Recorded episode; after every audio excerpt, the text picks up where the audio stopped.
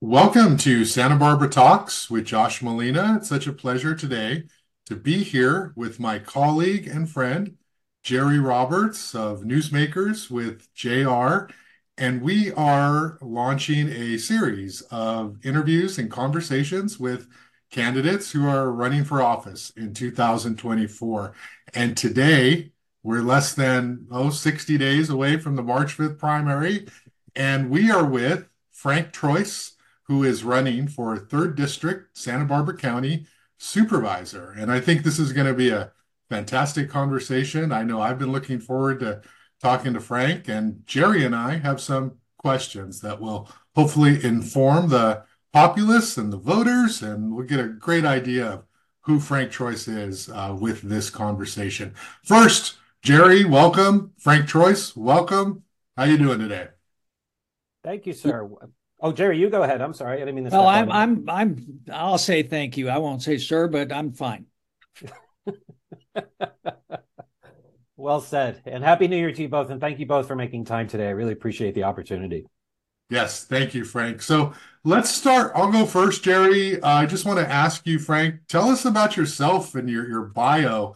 This political game that people play, it's a lot of times people we've heard of who've run for office in the past. And you're kind of a newcomer to this political realm. So tell us about yourself. What, what's your bio? What's your story? Uh, well, thank you for that. And and and at the risk of giving you a an abridged version, which which I'm going to have to uh, have to do. Ironically, uh, Santa Barbara County was actually part of the catalyst for me to move overseas about 14, I believe it was 14 years ago, we were doing some work for the county uh, for SB SERS. And this was when everything was collapsing around uh, the great financial crisis.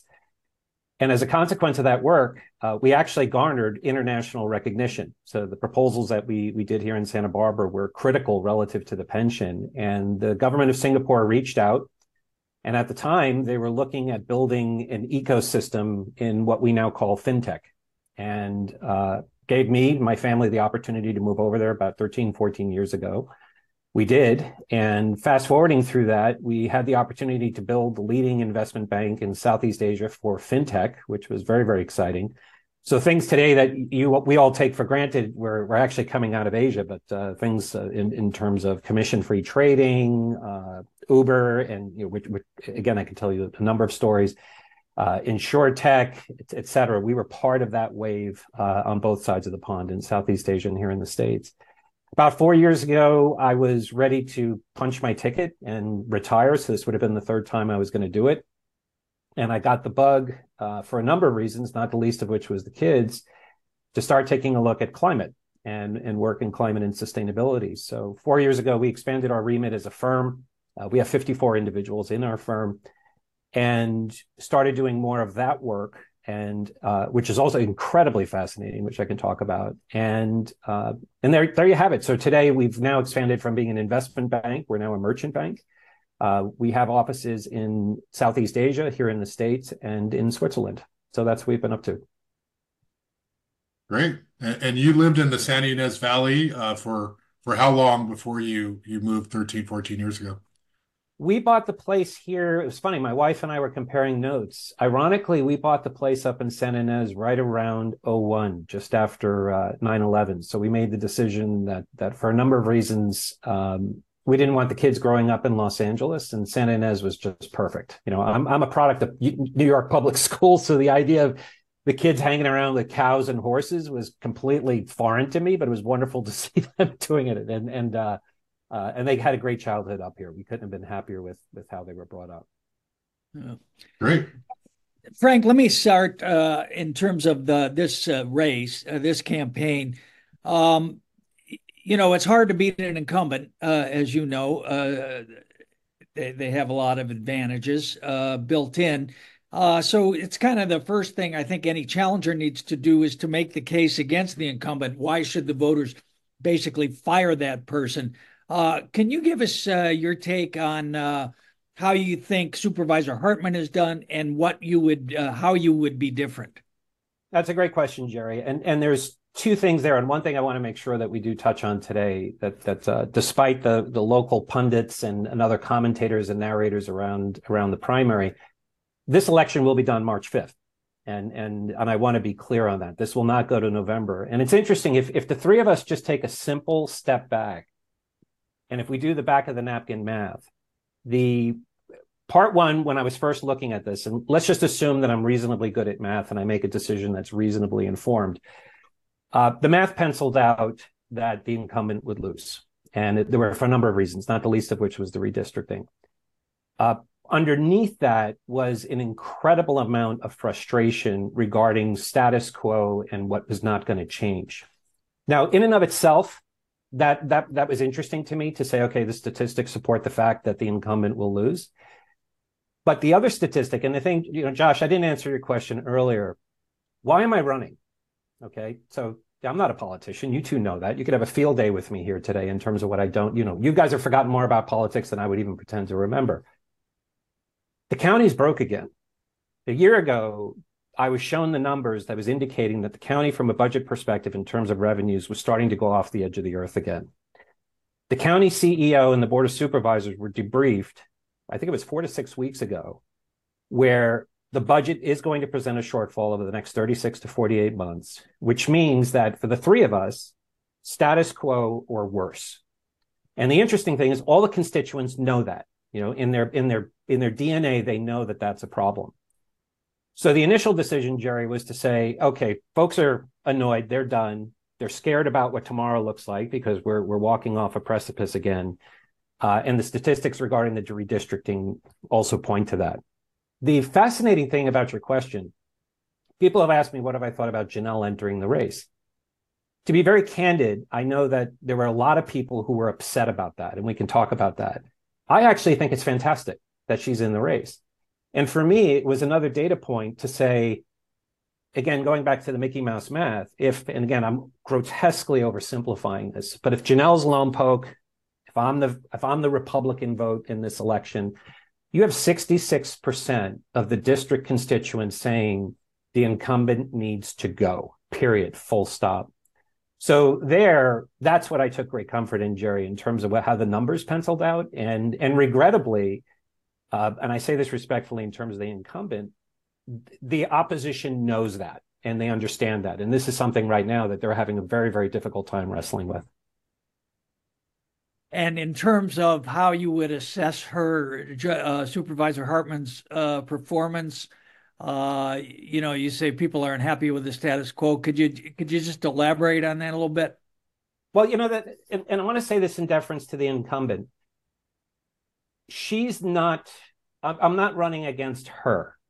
I'm I'm running against, and I say this respectfully, and and actually, I have great admiration for for the party. It's very well organized very well structured. It's a machine. You know, I have to tip my hat to it. It's this a, would be the Democratic Party. Absolutely, yeah. absolutely. You know, I, I can levy more than enough criticism regarding the Republican Party in terms of what they can and can't do. However, the Democratic Party is a machine. And the hard point here, Jerry, that I've been bringing up to folks, I'm running against ourselves. That's who I'm running up against. And behind that, I'm running against Mary Rose. So if we're really going to call this as it is, that is who the opposition is. And that is a big part of the narrative regarding Jenelle's entry into the race. And we can talk about that. But to your point, on the record, and I, and I would say something here, and forgive me, I'm going to cross the Rubicon on this. The Democrats in this county have to start asking really, really hard questions whether or not the machine, whether or not Darcel is truly representing the traditional values and ideals of the Democratic Party. And I would argue, and I would argue very, very strongly on this, in terms of climate and the environment, non-existent, absolutely non-existent. And the vote on the pipeline was was absolutely proof positive in, in that regard. And part two, Jerry, Darcel will do anything to get that candidate through the chute. The game she's playing right now is between this and Roy and Dawson the first and, and, and all of that. So she, she's looking at a broader chessboard. But here, there are things that they have done which do not, they're not Democrat in, in, in terms of the values and beliefs of the party. So I feel that the constituents here in the district, if they took a hard look, all you see is, is a machine that's simply perpetuating the ability to stay in office and, and be in control but I'm not running against the incumbent. With all due respect to her, I think years ago when she first sat in the chair, She had aspirations about what she could do, and I think that dream left probably within 48 hours of her sitting in the chair. All right. Thank you. Oh, okay, Frank. Uh, wow, some precise pinpoint answers there. That's great. You're going to get the party all fired up with those comments. Um, let me go back to uh, a little bit about SoHo Capital because as I've been uh, covering this and you know what I've been hearing the last few months from people who are saying, "Oh, Frank can't win. Frank's this, Frank's that." Um, they they often throw a lot of commentary towards SoHo Capital and the fact that oh he's this billionaire you know he's this multimillionaire he hasn't been here you know can you talk a little bit about specifically your, your professional job you mentioned it already um, does that make you out of touch with like your everyday Trader Joe's grocery shopper here um, talk about the work that you do and why voters should say yeah that, that work really matters when we want to elect somebody no, it's a Josh. That's that's a great great question, and I was smiling as as uh, you were going through some of that because we actually have uh, with the campaign we actually have a quote board where we put down all of the rumors and and and points that people brought up. But the best one that I've heard so far is that apparently I own a warehouse of pesticides in in Lompoc. So apparently I'm I'm trying to uh, uh for, for, whatever reason uh, that was on the board. Look, I'm very flattered about the comments, and I think the quandary that folks are in right now, especially if I go back to Darcel, Darcel's quandary right now is that she only has three options, you know, relative to some of the commentary that you're hearing. Part one, she has to portray me as a MAGA Republican. Okay, so if I was in her shoes, that's the first thing I would say. And and and again, you guys should feel free. I was asked and told by every consultant who who we no longer work with in terms of the initial group. We brought in a whole new group they told me don't declare as a Republican. Huge mistake to do that. I said, nope, we're going to go as a Republican. We're not going to be a hypocrite in, in regards to that. Darcel's challenge in terms of portraying me as a Republican, if, and to your point, I'm glad you did the research. I'm technically a Biden appointee for the Export Import Bank of the United States. I am technically the most bipartisan candidate that's ever run in this election in terms of sitting on both sides of the aisle. So, taking that aside, then part two, to your point, if if this was a normal supervisor election, Josh, I think I would agree with the points that you raised. And what there's two things I've highlighted to folks. One, I'm a one-term supervisor. I'm not interested in doing this a second time at all. Not not at all. Part two, I am absolutely not interested in being a caretaker supervisor. This campaign has three messages: revenue, revenue, revenue. So to your point, have I had a good run doing my day job? Absolutely. I could talk forever about it and, and I could name bomb back and forth.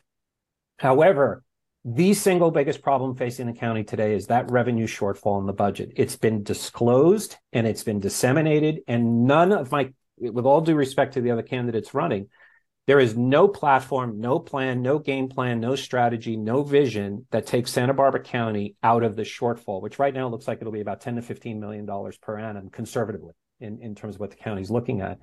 So to your point, Josh, if this was if we were in a surplus, and it, and if this was something where we could uh, you know argue about the football teams or the baseball teams or what have you, I'm absolutely not the guy. You know, and and, and I would put that out there now. This county is in crisis, and and it needs someone there that can help it solve that problem. Hey Frank, uh, I just want to define the terms a little bit because you know when we talk about public budgets, there's you know deficits and shortfalls and debts and everything.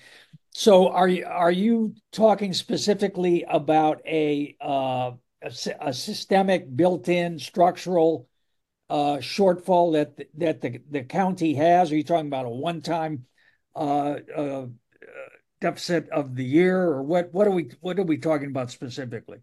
Yeah, and actually, Jerry, I'm glad you asked that because I and forgive me, I'm I'm not I'm doing this on purpose, but I'm not. But it's actually going to be recurring. So, and it's the reason why I was saying over the next 36 to 48 months. So the the for the folks on public safety, who are already under resourced in, in terms of what they need, they're already looking at you're not going to get the people you need. You're not going to get the adjustment and overtime hours that you need. You're not going to get any of the infrastructure, none of the resources that you need. You're just going to have to make do. And it will get worse over, over the next 12 to 24, 36 months. And and here, what, what I find interesting, Jerry, is what we're proposing on the revenue side isn't complicated. This isn't me having a cup of coffee you know, and saying, oh, I just have a, an idea. As we began talking with the community, What's fascinating is when you look at Santa Barbara, Santa Barbara at the end of the day is actually a real estate company. You know, if you look at the three primary drivers of revenue, if the three of us were the board of supervisors, we'd say property taxes, sales taxes, and transient fees. That's it. You know, we've had some other stuff around the edges. So if you, the three of us were going to move the needle, we would say this is a real estate company. We're not going to open up a bunch of restaurants. We're not going to open up a bookstore. That's not going to. We need to start leaning into real estate. And here, a big part of our proposal to the county is is regarding unlocking that bringing that revenue into the system on a recurring basis, and then obviously get rid of the shortfall. And hopefully we can tweak around the edges in terms of some process issues. So how do you do that? How do you how do you uh, uh, boost property tax? Well, you know, it's funny part was when I was talking to uh, some of the realtors, I had to be careful because it was like, wait a minute, are you going to make tax rates higher? That, that that doesn't work for us. Believe it or not, and I and I want to be careful that I don't vilify these folks because I think everybody in the county is trying to do the best they can with limited resources. And it just gets harder and harder year over year, especially now that we have an inflationary environment. And on top of that, we're saying you don't have the same money you had last year. So you know, normally there'd be some type of inflationary adjustment. I'll give you a good example. And this was something that's, excuse me, stood out to me. If we look at planning and development, okay, tongue in cheek, the three of us were to do a remodel on our house, flip a coin, how long that approval is going to come through and, and get done there are right now well over $3 billion of approved projects, projects that were already approved and vetted in the system, stuck in planning and development that won't come out of that for 12 to 14 years. Think about that. That's 30 million a year if we just lock that in, just that number in terms of the property taxes coming in from that. And as, as somebody once said to me, he goes, you know, look, I understand we're a slow growth county and I get that. Planning and development should not be a roadblock in this process. Planning and development has become a force multiplier relative to slow growth. So it's one thing for you know the three of us with the supervisors to say, all right, you know what, we're, we're, as a matter of policy and slow growth, we're going to say it's 12, 12 months, but the system, you know, and I was stunned when I heard how long it was for this stuff to get through. So the, the irony here, I would say, as a county, and here you have a Republican, and Jerry, feel free to rip me apart on this you have a Republican now saying we need to make the bureaucracy more efficient and we probably need to give the bureaucracy more resources. I genuinely believe these people are trying to do the best they can with what they have. They just don't have enough. They simply don't have enough. So that alone to me is, is one of the simplest things we can do to start to unlock that value here in the county. And what about the other two uh, you mentioned uh, in terms of the uh, sales tax and the transit tax? Of course, you left out the massive cannabis tax, which is just uh, printing printing money. yes, we well, we, uh, well, well, regrettably, I don't have a bourbon here with me. I only have a cup of tea, but we can we can talk about that as well. Let me let me give you something else that's hypothetical, and I'm going to pick on another journalist here because he actually did a great job covering this, and that's Nick over at the Independent. Nick Nick did a, a, a chamber meeting with some of the technology leadership here in Santa Barbara County. I, I, I laugh. Our firm now is actually hiring from UCSB. So I, I tease some of the folks on the Republican side. Said, look, you took Isla Vista out. We're actually a big employer now. We, we can we can really use those votes coming in. The irony of this is we are so already rich in terms of you've got Google here, you've got Microsoft here. You know, we we talk about SpaceX forever. What have all of them told us they want? They want a bigger footprint here in the county. They want to expand here in the county. And so Nick, when he put on this, uh, it was an event with the chamber. They had a great article on it. You had every single technology leader say, we need a campus. We need uh, corporate development and we need housing for our employees so that they can afford to stay here. So one of the things we have in our proposal, Jerry, is, is actually a tech campus, which we've already vetted with these counterparts. And we've said, all right, what if we built a tech campus up in Lompoc?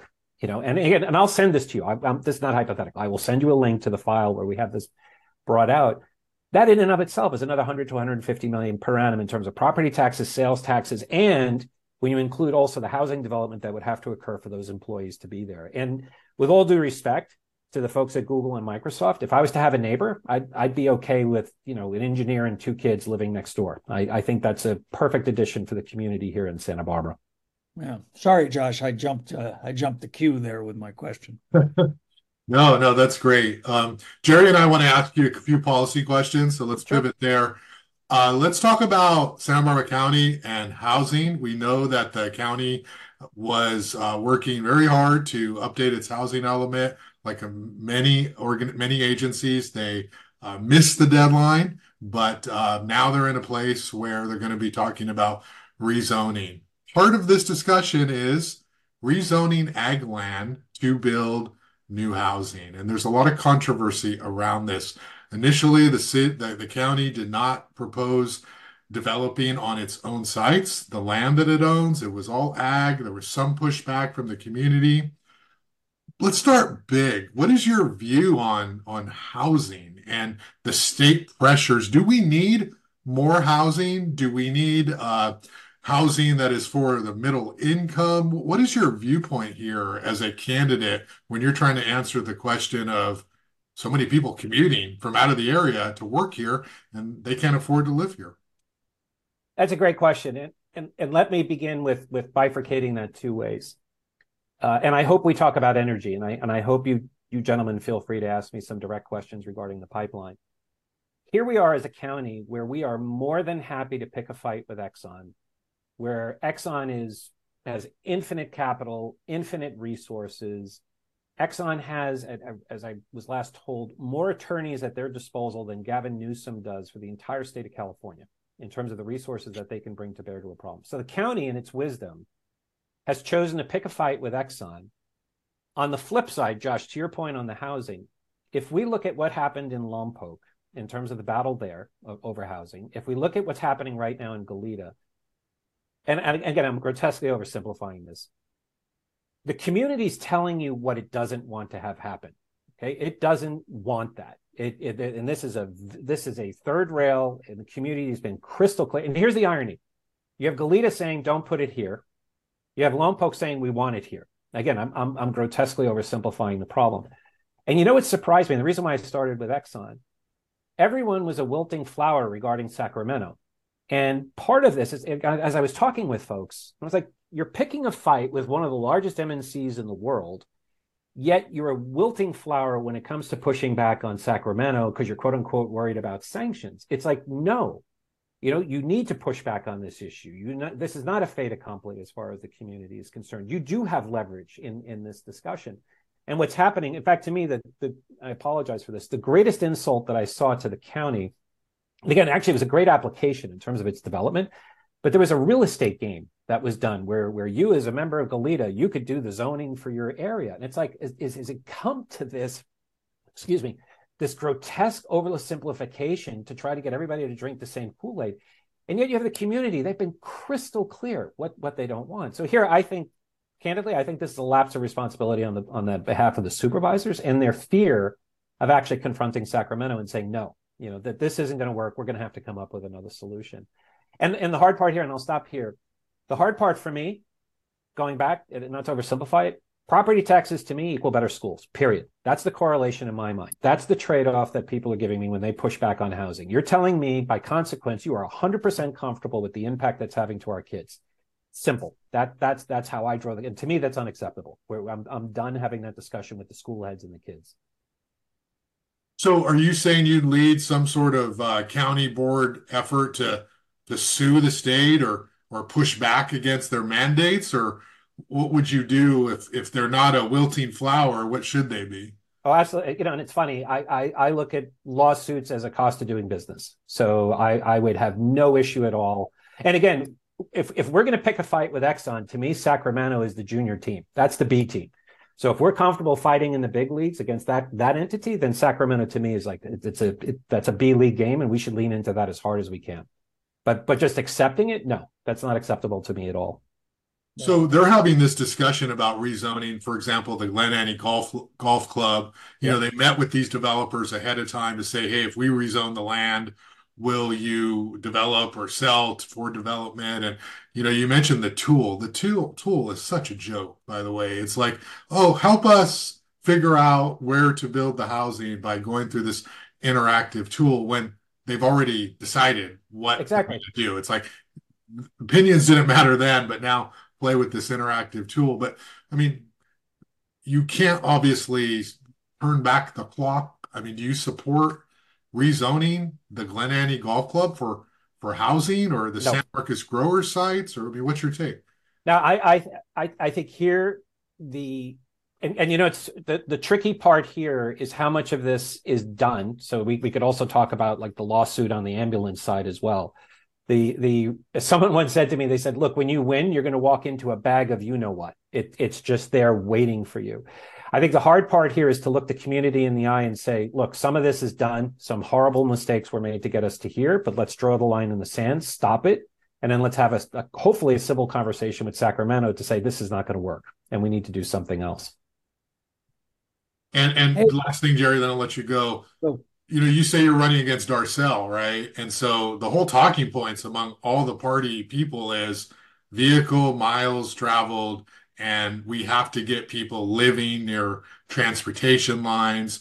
We have to get them out of their cars, taking the bus, riding their bikes, and it's destroying the planet if they're coming in from Oxnard, Ventura, Lompoc, Santa Maria, Buellton. So let's build the housing where the jobs are and can you address that that philosophy, that perspective from your candidacy?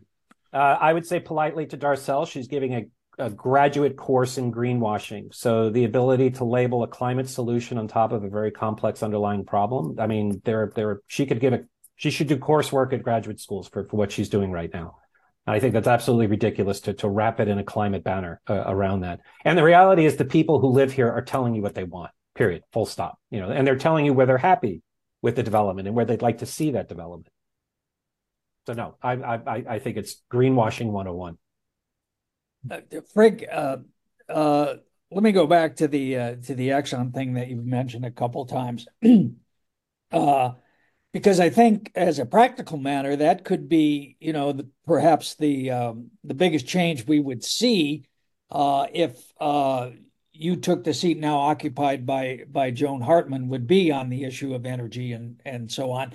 Now she voted against the Exxon Mobil pipeline, the the new pipeline proposal. She recused herself on the uh, repairing the uh, the old pipeline as well. Where would you have been on those two issues? so, Jerry, you waited a little bit for the hard questions. Good for you. We got through some of the appetizers. Now we're getting to dinner. I think that's great. Um, so I'm going to give you a black and white answer, and it's not going to be a political answer. And, and, and in deference to my Republican colleagues who are listening to this and probably going to fast forward to just this part of the broadcast to hear this, uh, let me give you the answer first. And if I can, if I could backfill, uh, I, I would appreciate it. My answer would have been no. I would have voted against the pipeline in terms of the way that it was presented at that time. And if I was in the chair as supervisor, I would have voted no on the pipeline, clear as day. Can I now rationalize that? Go for it. All right. Now you're running for office. You can rationalize anything. That's right. That's right. Thank you. You give me much more credit than I'm due. Here's here's the interesting thing as it relates to Darcel. She did two things to me that were intriguing uh, when the incumbent was was running for her last race. One, you know, we'll we'll get into some of the January 6th uh, uh, embracement that that occurred, and we can we can talk about that later relative to Bruce's campaign. Here, the pipeline, what was so fascinating to me was to hear Das at the end of this. Forgive me, they wasted everybody's time over the day. You had the community come out, you had the unions come out. Everybody knew that Darcel had structured this where the incumbent was going to recuse herself from the vote. So it was a complete and utter waste of time. Das, at the end of it, I think, as you recall, quote unquote, the county was unable to act in, in this regard. Here's here's the irony of this to me as, as it relates to this. First and foremost, the incumbent's estate is not adjacent to the pipeline. Exxon knows this. The constituents know this.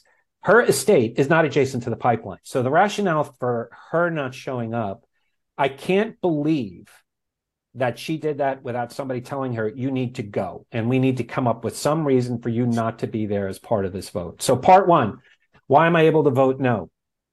My estate is next door to El Rancho. My estate is next door to my neighbor where I have a cold beer and listen to the high school football game. I do not have a pipeline near my estate. Okay. So, first and foremost, I can take the vote. Part two, which is more important here, the three of us, we just said earlier, here's Exxon that has more attorneys than the entire state of California has at its disposal. So Newsom can't even do battle with these guys. They're an absolute behemoth. We're putting five individuals who had no private sector experience at all, at all, or at a bare minimum.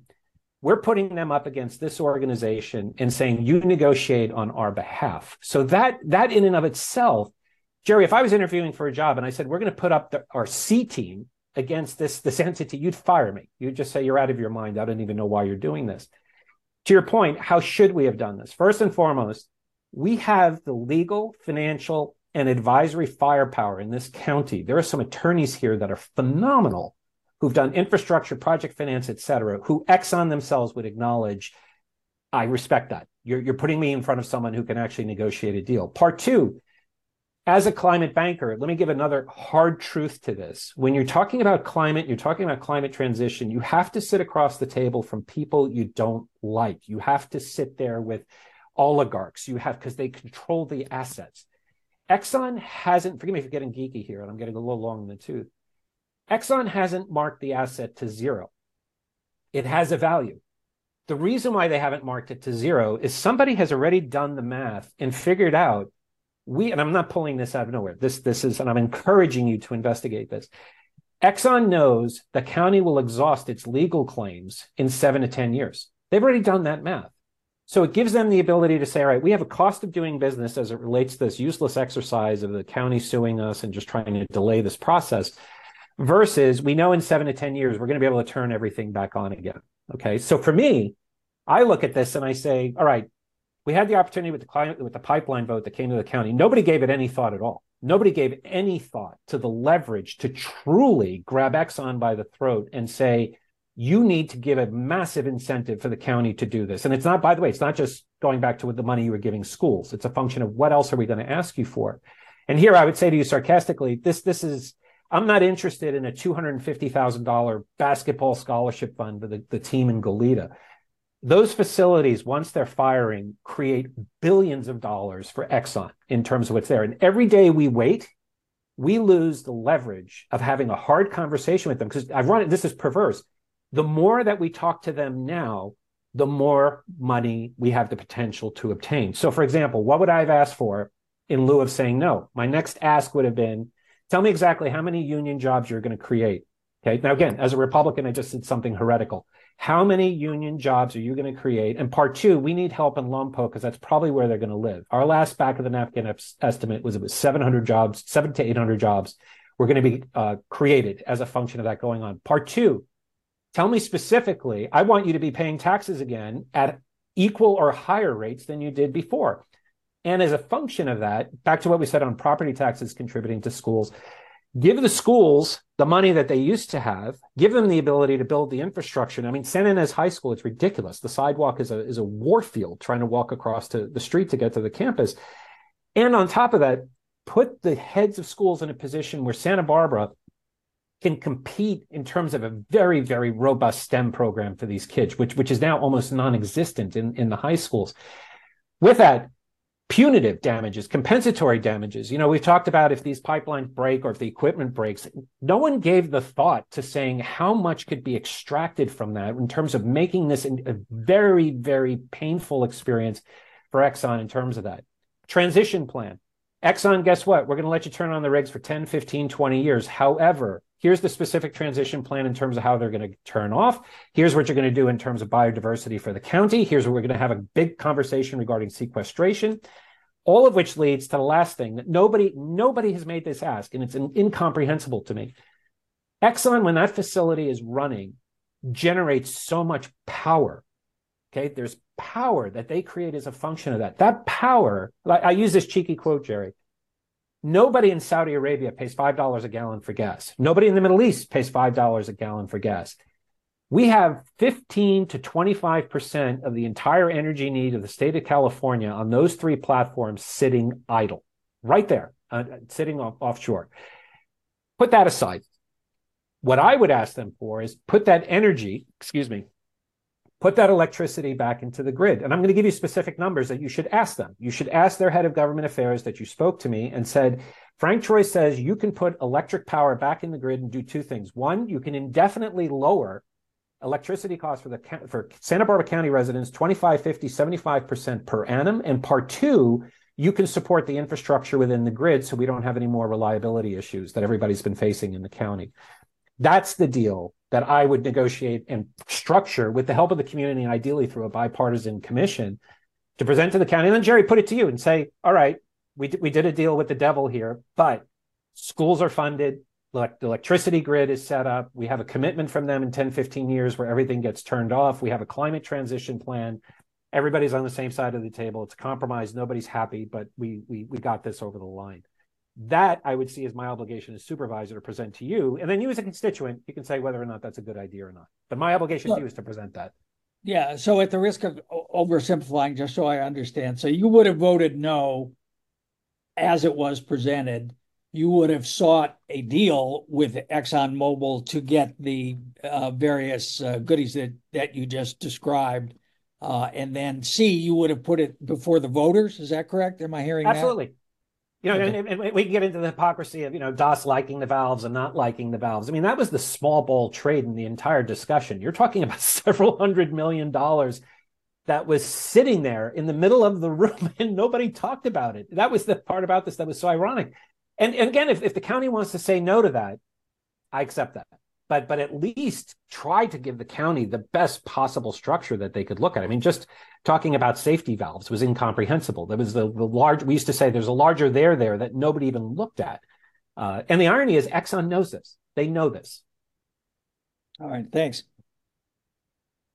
You, go ahead, Jerry. I think you had another one. You want to go back to back on a. Well, I, I wanted to ask about uh, cannabis uh, because it's uh, obviously been something that's been very I think, divisive for the entire county, but particularly uh, in uh, in District Three, uh, where there have been uh, vintners and others who have been very unhappy about uh, the way that the cannabis ordinance uh, was crafted, the way that it was implemented, and and you know, to me, you know, the big argument was for it. Oh, there's going to be a lot of revenue. Well, there hasn't been a lot of revenue.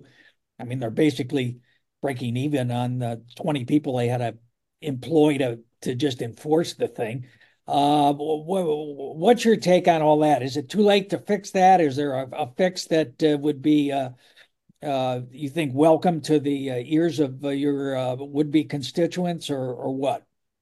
Jerry, if you can indulge me, let me tell you a quick story. I I so Josh, to go back to your earlier point, here I am. I was overseas at the time, and then realizing that that marijuana was now part of it. It was a commercial product in the state of California Whereas in Singapore, they'd hang you for, for, for smoking marijuana. So you can imagine the juxtaposition of what I was managing with the kids every time they came back for the holiday.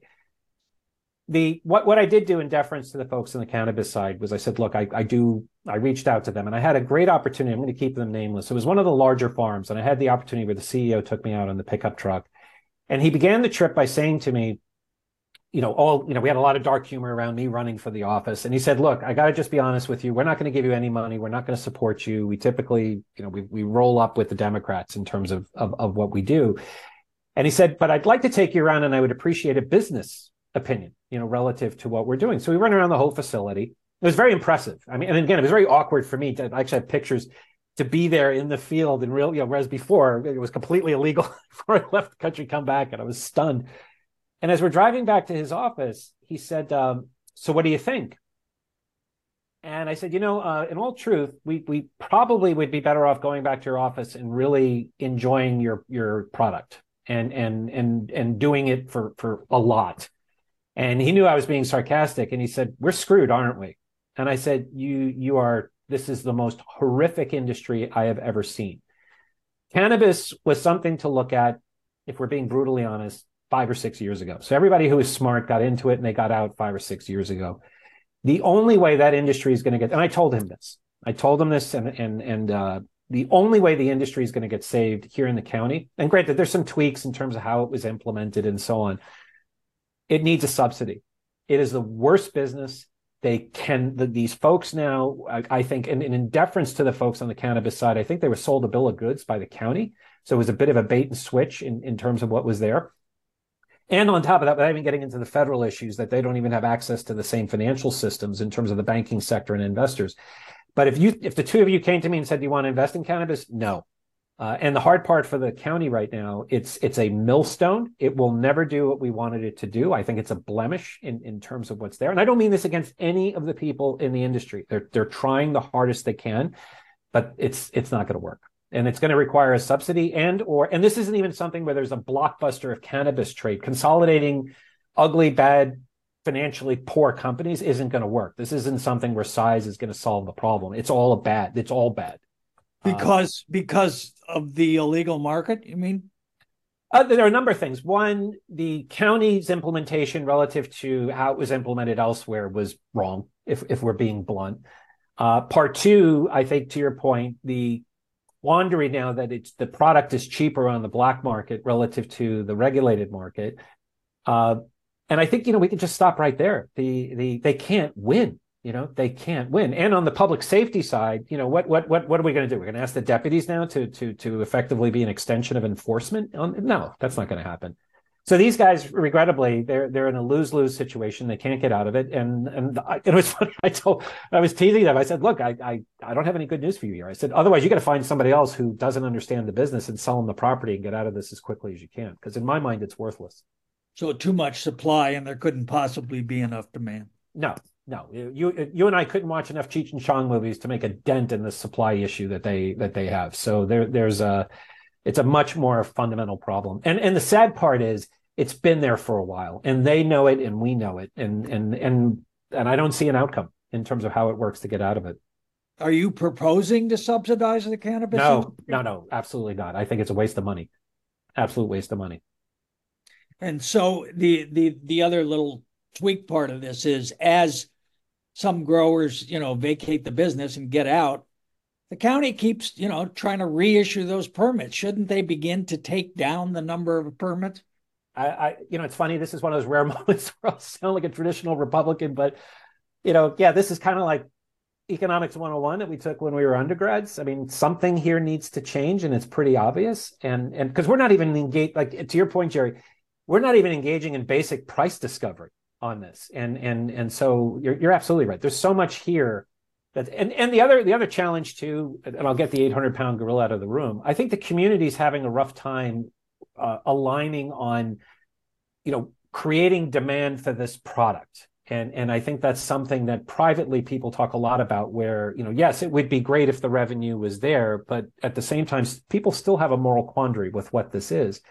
But but here the business is going to fail on its own. You and I don't need to do anything to save it. All right. Thanks. Uh, Frank, uh, let me let me go back a little bit and sort of get you to spend some time talking about the state of the local Republican Party. So, you know, you've already said that you're unabashed, you know, you're not going to try to say you're no party preference, you're Republican, you're presenting yourself as you are. Some of the things that had come up was, oh, and this, you know, Darcel told me this in a quote that I used in one of my stories was, oh, the party was unhappy with Frank and he wasn't really resonating. So they, they figured out a way to get Jenelle in the race, who's more moderate and conservative. I mean, where, where do you stand in the context of the local Republican Party? Are, are you the unifying candidate? Did they sort of say, well, we kind of like him, but we can't get anyone else? Uh, give me sort of your estimate. I had Justin Shores on my show, and he gave me sort of a overview of kind of the infighting within the Republican Party, or the you know the sort of the separate tracks. Uh, talk to me about the party and where do you fit in this effort? Well, it, it, and again, I, I, appreciate the way you teed it up with Darcel. So I, I, I think she is fantastic at spin. I actually just watched the other day the War Room. I was because it reminded me of some of the old Carville stuff when when Clinton was running. And like I said, we have the quote board. She's she's not she's not a quarter of the way through, so she's another seventy five percent that she needs to walk through. Um, let me say something clearly to your point on on, on unifying the party, and and I'm going to bring up a couple things that you guys should feel comfortable leaning into. There the Republican Party right now has an opportunity to present a voice for the first time, and that my my concern was we had to have a moderate position coming into the election. And one of the things I made a, a, an ask of the party was to say we can't be talking about social issues. We can't be talking about the LGBTQ community. We cannot be talking about religion. We can't be talking about January 6th insurrection, et cetera, et cetera. It's not that's not what the constituents want. And Josh, you give me too much credit saying that I'm a unifier. Uh, I, I, I appreciate that. The reality is, deep down, everybody knows the county's broke. that's that's the unifying concept. So I I'm not arrogant enough to believe that everybody likes me. I think what people are appreciating is this is the first time that someone's looked them in the eye and said, "We've run out of money." Okay, Jerry, back to your point. We can smoke a lot of weed, and that's not going to make a difference in terms of revenues here in the state. We need to create revenue in a pragmatic matter for this county. And I think what the party did, which was extraordinary, they aligned around that. All the disparate disparate voices, the arch conservatives, the moderates, you know, Reagan Republicans. I even even had guys coming in saying, I'm a Jack Kemp Republican, and I forgot that existed way back when. So here the party's concern is the fiscal narrative that's there and and and and which and if i'm being candid that's not republican or democrat you know we're, we're talking about basic economic principles here to get the ball over the line. And um, I, I, hope at the end of the day um, the party will will there be some good takeaways. So we've been working with uh, bobby who you know on the california republican party in terms of some infrastructure issues and process issues to kind of professionalize things. And and it's Whereas initially, maybe there was some pushback on the conversations to say, "Hey, Darcel's built a really good org." Like, I'm, I'm the laziest guy in the world. I always tell people, just copy paste. If somebody, you know, we used to say on Wall Street, if you have eyes, plagiarize. Darcel's built a phenomenal machine. Just copy that. At a minimum, just copy what she's doing. You know, and and we don't have a mouthpiece like Darcel making comments about the incumbent. We don't, you know, we, we we don't even have that person yet. But I think the party overall is is realizing now what's important. And and again, the the other part is we we've agreed that you know along the one term narrative, I I don't think we're going to need longer than two to three years to fix this, which is why I'm comfortable saying, you know what, second term. Maybe we could start to expand, you know, around some of the other issues that the party would like to talk about. But now it's not the appropriate time. Now, so are you, a, are you ahead, a Trump guy or a never Trumper?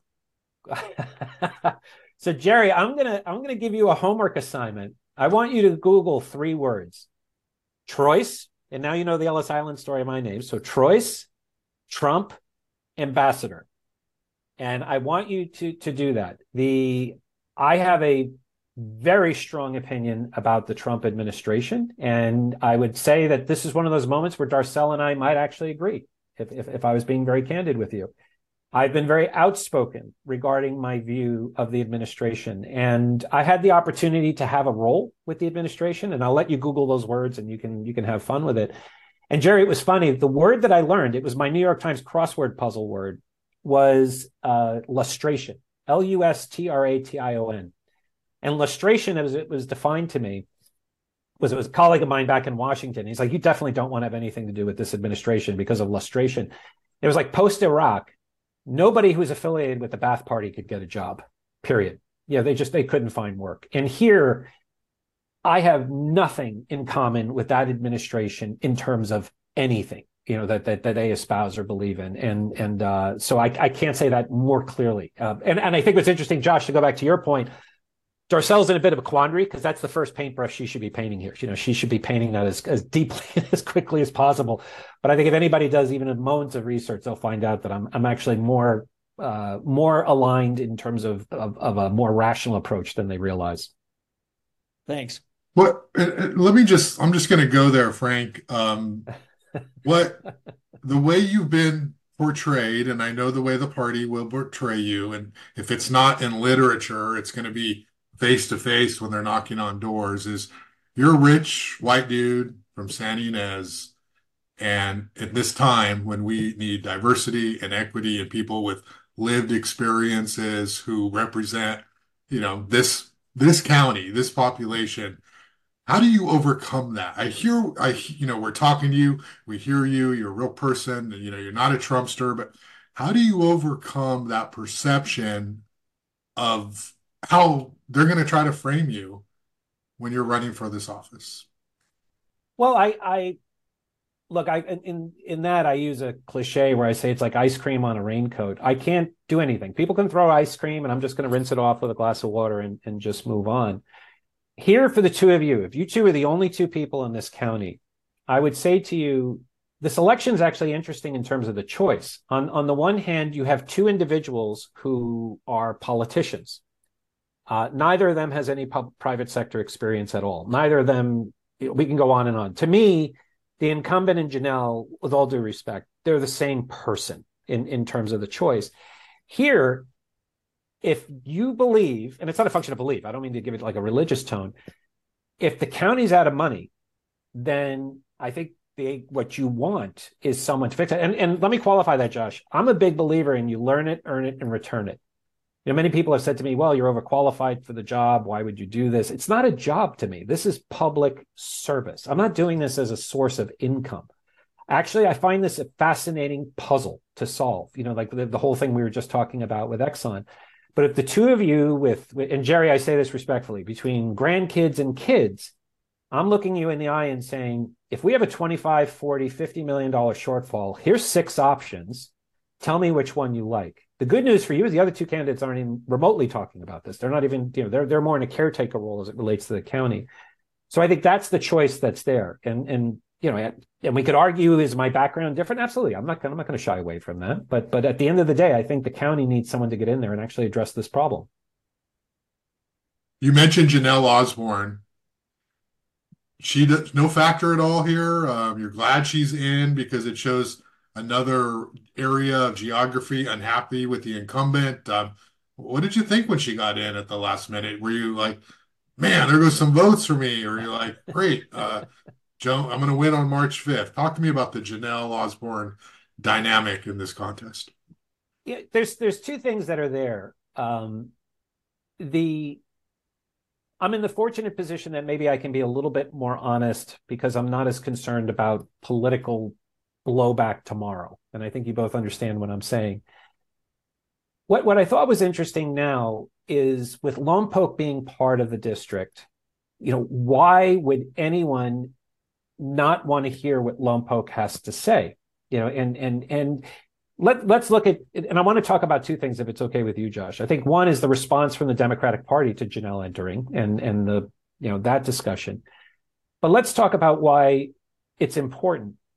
Lompoc really has never had a voice in, in the county. You know, and when we look at how Lompoc has been treated, the the factor that all of us have somehow accepted homelessness, homicides, you know, the impact that this is having on the families in the community, it, it's it's it's uncomfortable. It's uncomfortable for people in San Ynez and Goleta to hear this, but this was always there. And and to Jenelle's credit, when you look at the the job that she took, I mean, what, and Jerry, correct me. What does a mayor make in in Lompoc? Is it twelve hundred dollars a month, fifteen hundred dollars a month? Maybe. So, Maybe. yeah. Okay. So, and and I and, and, by the way, Josh, I've spoken with you know I don't, I don't want to give you the impression we're great friends, but I, I would say that we've always had a very cordial and respectful conversation. But twelve, fifteen hundred dollars a month, which knowing just if you could just go on the videos of the council meetings, she's probably making what twenty cents an hour relative to the time that she's dedicated to this job and at the same as little as a journalist.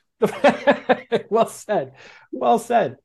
So here, I, I, think you have a person who entered into a thankless job. I think prior to that, Jenelle was an event planner. You know, so she didn't need to do to go into public service, but she did. She's trying to do the right thing by the community. So the I think it's important for people to hear that. And you, the three of us all know Jenelle. Jenelle's not a wilting flower by any means. You know, Jenelle definitely has an opinion, which I think is great. And I think the county needs to hear that. And, and it's uncomfortable to hear it.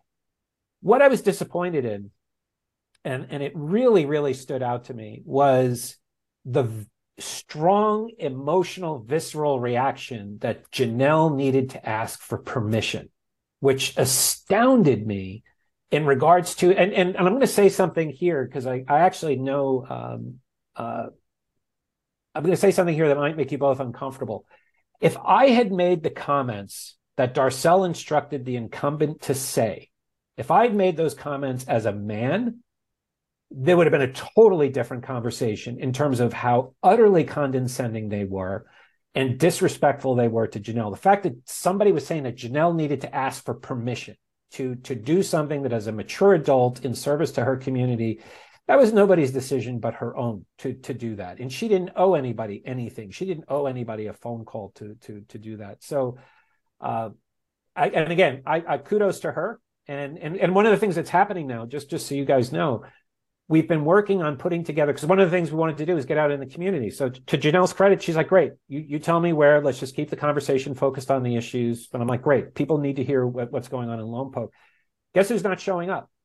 Guess who's refused these meetings? Guess who's pushed these meetings? And I should say it's Darcel. Darcel has pushed every one of the forums officially to late January because they don't want the community to hear these conversations until just before the ballots drop in February. So to Jenelle's credit, her team has been working with my team. And we said, no, we're going to have, we will do the, the official events and the incumbent, if she feels safe being in a, in a kind of sheltered environment with a tighter news cycle, but we're going to do these forums in the actually we're doing one this Wednesday, I think, in in Lompoc, and and uh, uh, in fact, I think Darcel is showing to the event in lieu of the candidate showing up to the event. So Darcel now has become the proxy, and and uh, in fact, one of our guys was saying it's almost like weekend at Bernie's. You know, they they they could have put anybody in that chair as the incumbent and had them show up. But what Jenelle's doing, I think, is very very important for the people at Lompoc. You got anything else, Jerry? I'm done. I'm gonna last thing. Well, hold on, Frank. Uh, sure. We're going to let you wrap up here in a second, but I want to go back to your first point. You're going to win by March 5th? That's yeah, a bold statement. Tell us how you're going to do that. You know, and Josh, thank you, and I'm I'm glad you you're you're kind of holding my feet to the fire. Um, so as you guys know, based on the background that I have, a, a big big part of my constituent base are the folks in public safety, and and I would say this even though publicly they're not supporting the campaign, but even the folks in fire and in, in terms of what they do. I'm a New York public school kid coming from a family of cops and firemen. So these folks are very, very close to me in terms of, of, of what they do. When we were going into year end, um, and I was looking at this, and again, I, I could bore you guys with the polling numbers and, and, and everything later. What stood out to me was one, we have the juxtaposition of, you know, our platform being revenue. The other two candidates aren't talking about it at all, you know, impacts to, to, to the community and so on.